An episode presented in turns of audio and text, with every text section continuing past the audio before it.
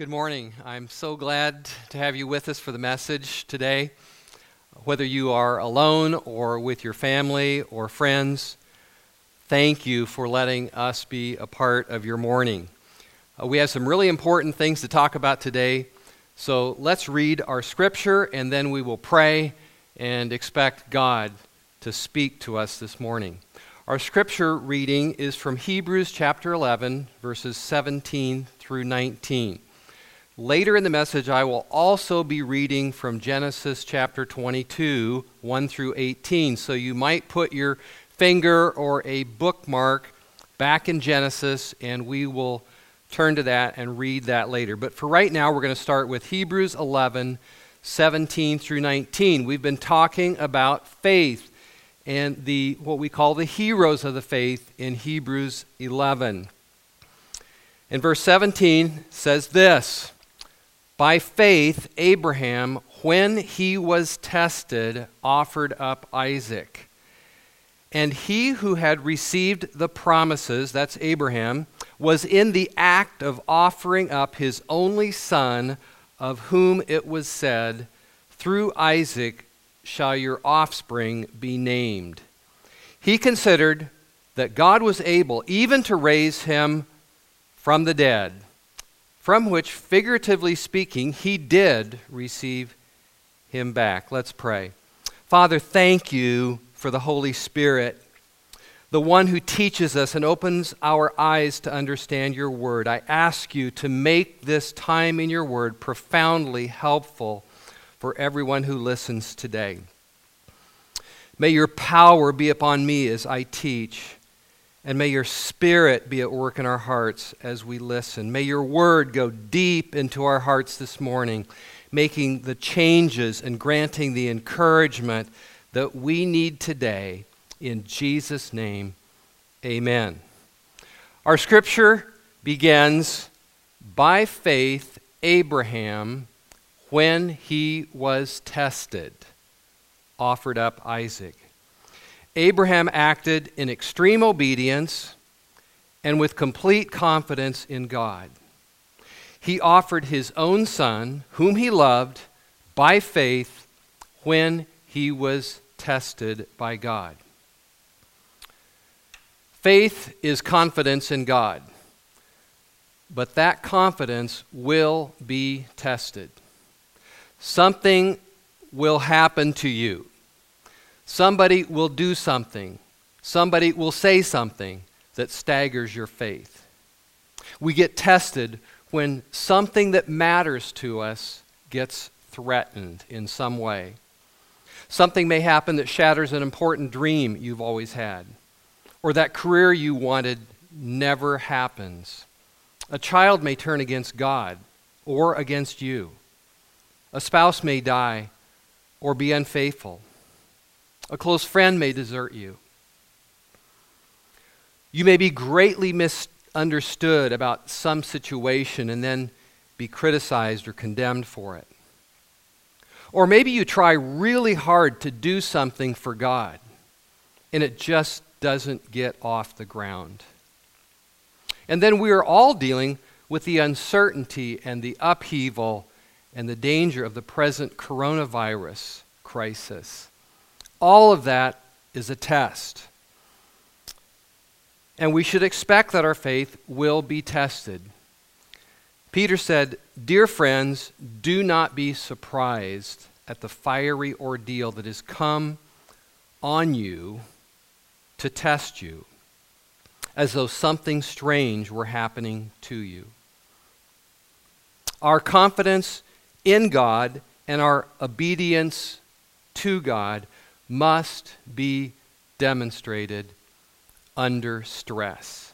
Our faith cannot be proven to be real and genuine without testing. And faith cannot become stronger without testing. Oswald Chambers, who wrote the devotional My Utmost for His Highest, said, When you are on the mountaintop, it is easy to say, Oh, yes, I believe God can do it. But you have to come down from the mountain to the demon possessed valley and face the realities that scoff at you and your mountain of transfiguration belief. It's in the valley that our faith is tested.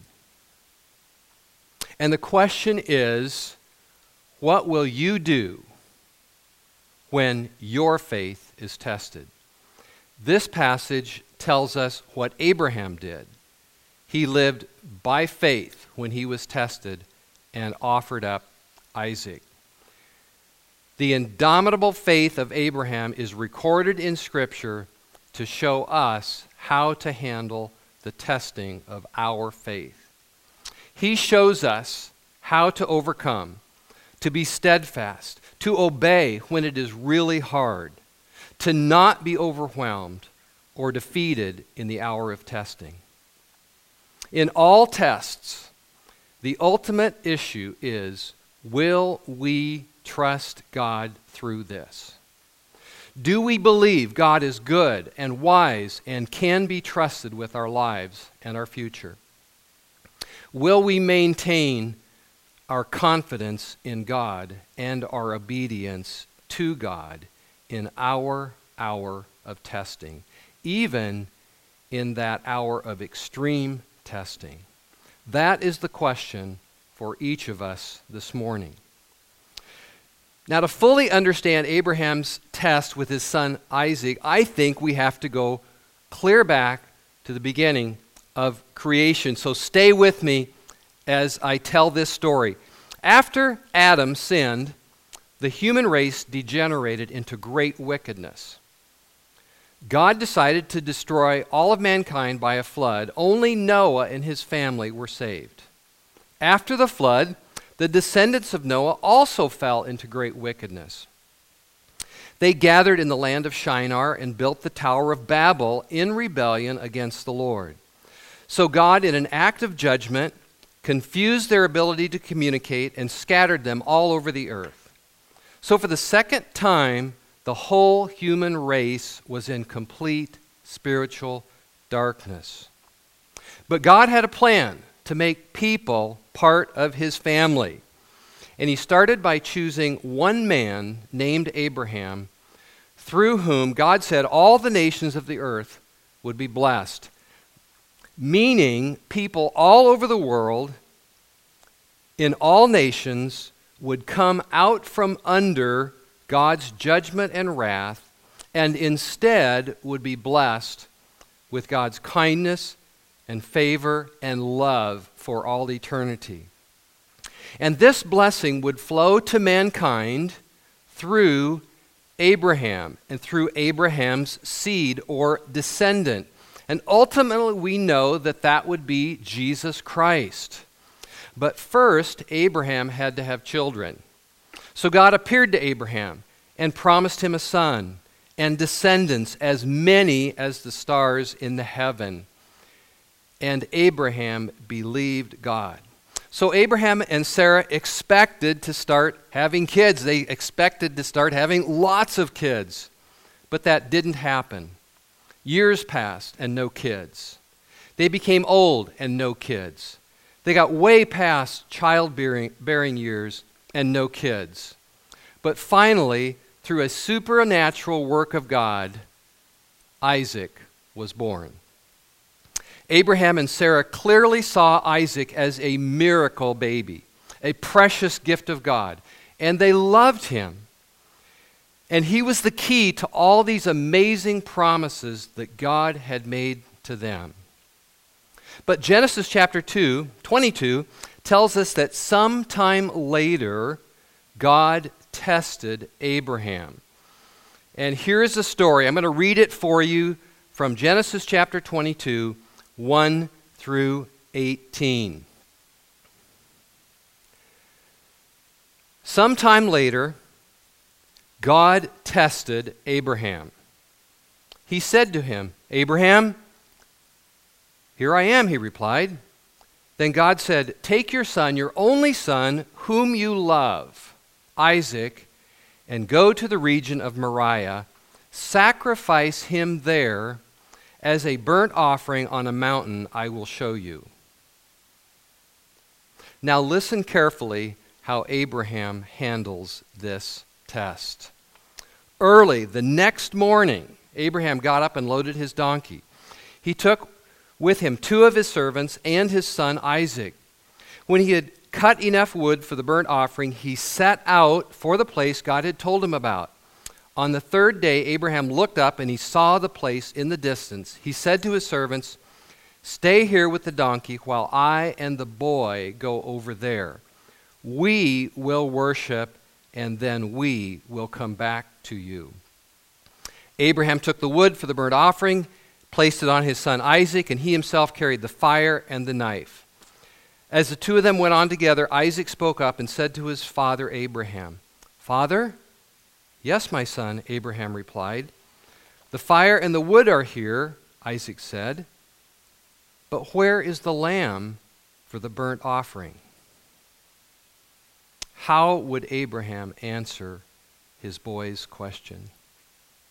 Abraham answered, God himself will provide the lamb for the burnt offering, my son.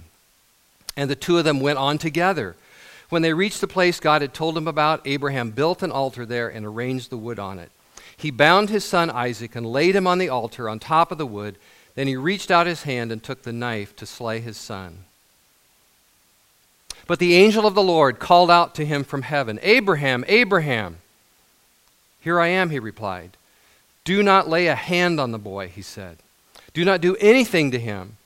Now I know that you fear God because you have not withheld from me your son, your only son.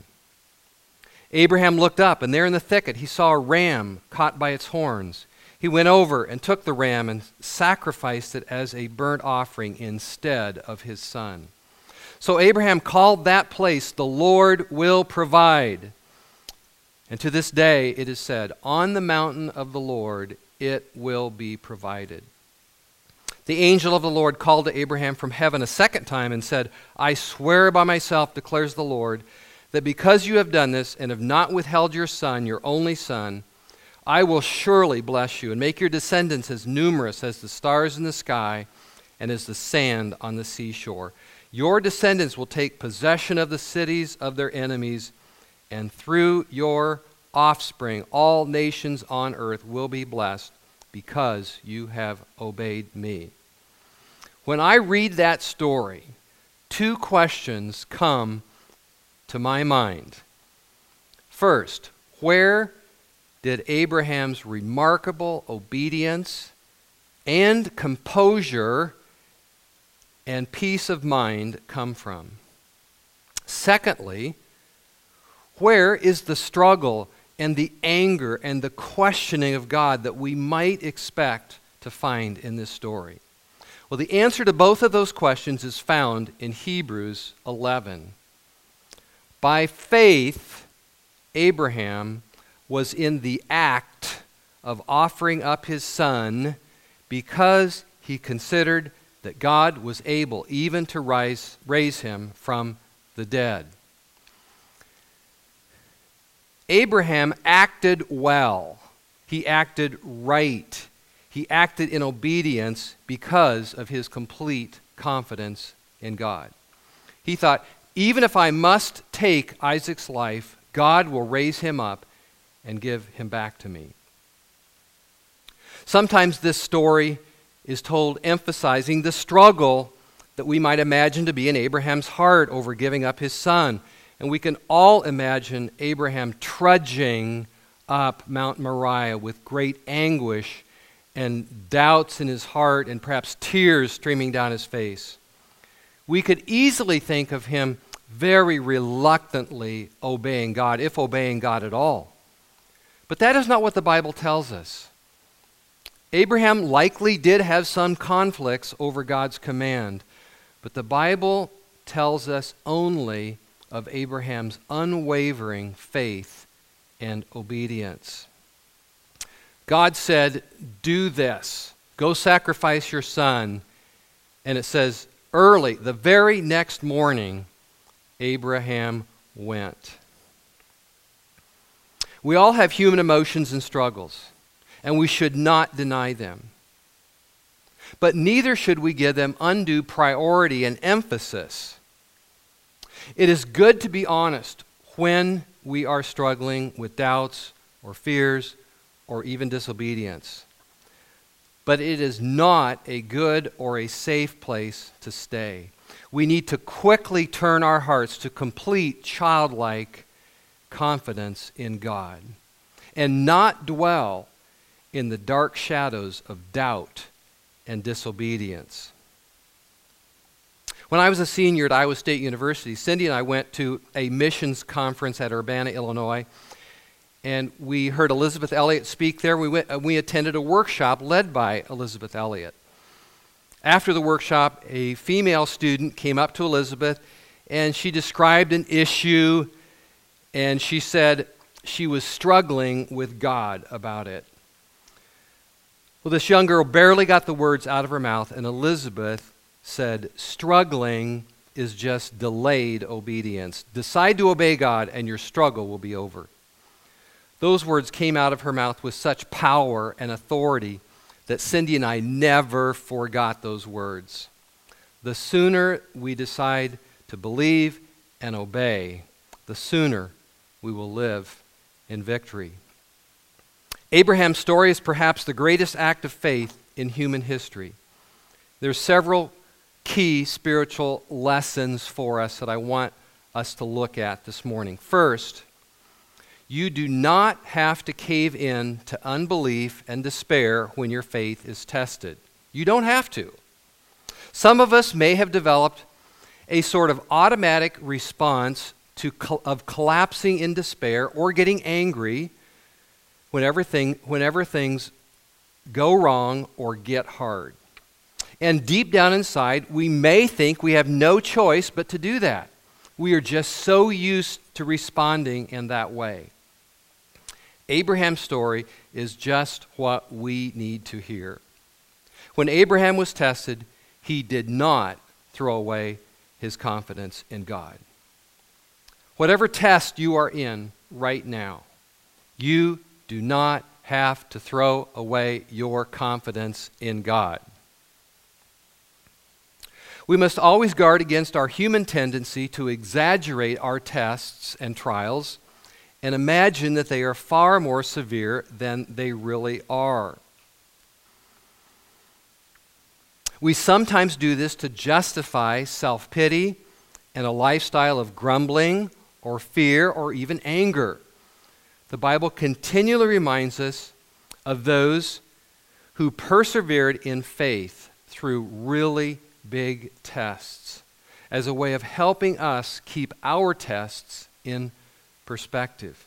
Hebrews 11 helps us do that. When we are tested, let's consider Abraham and Abraham's test. Let's consider those who suffered mocking and flogging, chains and imprisonment, and even those who were sawn in two. They did that with faith. You too can live by faith through your time of testing. On our recent trip, we had a lady who accidentally left her cell phone in a bathroom at a site, a temple in Egypt. And we were on a boat on the River Nile, and the boat's departure uh, got delayed for quite some time, and we ended up being late to our next site and so forth. And then when we did all get going, there was an electrical short in one of the rooms that started a small fire that we had that had to be dealt with. But our tour leader, Lon Solomon, a pastor from uh, East Coast, is really a man of faith. And I love the way he responded to this. He got our group together, he, had, he addressed these issues with our group, but he said, these were really small potatoes. And then he led us in a prayer of praising God for his protection. He called it for God's bubble of protection around us. Small potatoes is not a phrase I often use, maybe never use. But rather than seeing every problem as a full blown disaster, we should see many things as small potatoes and just go on praising God for his amazing goodness and faithfulness to us. Second, it is just as important to speak and act with confidence in God in our small daily tests as it is in the major tests of life. Every day, we are called to demonstrate confidence in God through common irritations and setbacks and disappointments. Almost every day has something like that in it. It would be a mistake for us to apply this message and the example of Abraham only to some major setback or some major loss. We are to walk with the same peace and composure and confidence in our daily tests as Abraham demonstrated in his supreme test. In our very ordinary days, our faith shows or not. We must consider it a prime duty each day, every morning when we get up. It's a primary duty to consciously place our confidence in God and live that way through the normal ups and downs of life. And we can simply do that by saying, God, we choose to, to trust you. I choose to put my faith in you. I choose to be confident in you this day. Third, third lesson obey God all the way through your hour of testing. Always do the next right thing in the eyes of the Lord, even when you cannot understand what God is up to.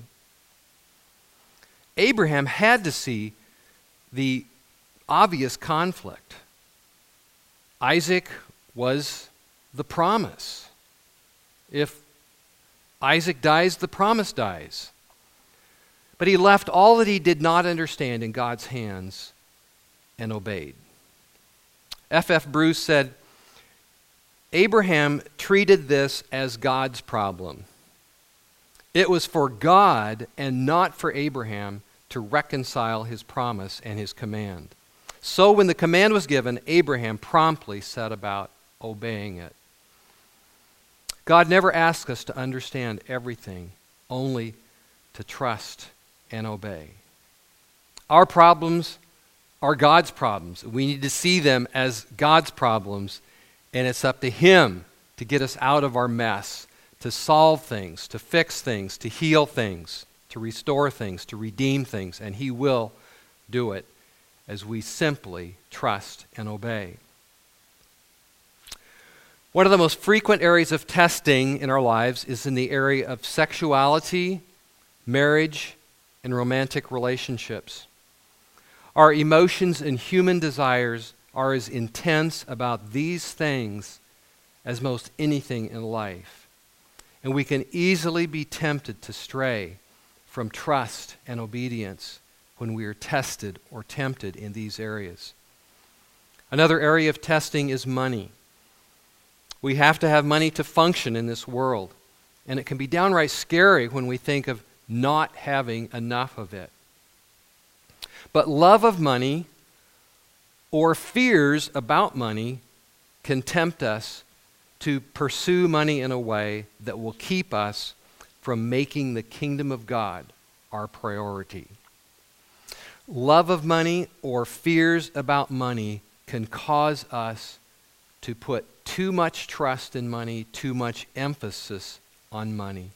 Most of us will be tempted or tested at some time in life about whether we actually trust God or trust money. Another key area of testing is our children, which is what Abraham was faced with. If we were honest, some of us might have to say, I will trust God with everything but my kids. We are deeply attached to our children, and rightly so. But our children cannot have priority over our loyalty and devotion and obedience to God. We are deeply attached to our parents, and rightly so. But we may be tested to see if God holds that higher place in our hearts even than our parents. Jesus said, He who loves father or mother, son or daughter more than me is not worthy of me. Let's be especially careful to trust and obey God in these key areas of testing. Fourth, we need to trust God to redeem or resurrect our situations to a good and a glorious outcome. That is what Abraham did. He said, God will raise Isaac from the dead.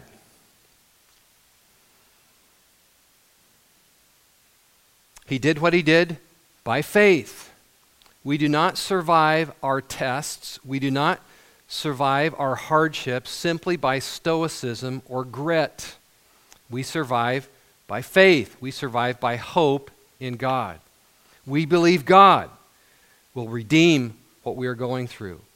We believe God will work it for good. We believe God's answers will come, even if we must wait till the resurrection for them. Paul said at a very painful and difficult time in his life, he said, We trust in God who raises the dead. He meant by that that we trust in a God who does the humanly impossible. Let me ask you is your God a God who raises the dead? Do you have that kind of confidence in who your God is? What hopes and dreams of yours look dead to you this morning? Remember, our God is a God who raises the dead. Our God raises things that look hopeless back to life. Well, as we close this morning, I want you to remember this one key thing. And really, it's just a phrase, it's the opening phrase of, of our scripture today. By faith, Abraham, when he was tested, offered up Isaac. Abraham acted in extreme obedience and with complete faith. And that is what we are called to. When you are tested, you live by faith and you do whatever it is that God puts before you. Put your confidence in God, and He will fulfill His promises and His goodness to you, even if He has to perform a resurrection to accomplish that for you. Please pray with me now. God, when we are tested, let us be as obedient and as confident in you as Abraham. That is how we want to live our lives. That is how we choose to live our lives. We choose to be men and women who live by faith and with confidence in you. We believe you are good and wise and loving, and that is enough for us to trust you with our lives and our future and to obey you. In Jesus' name, amen.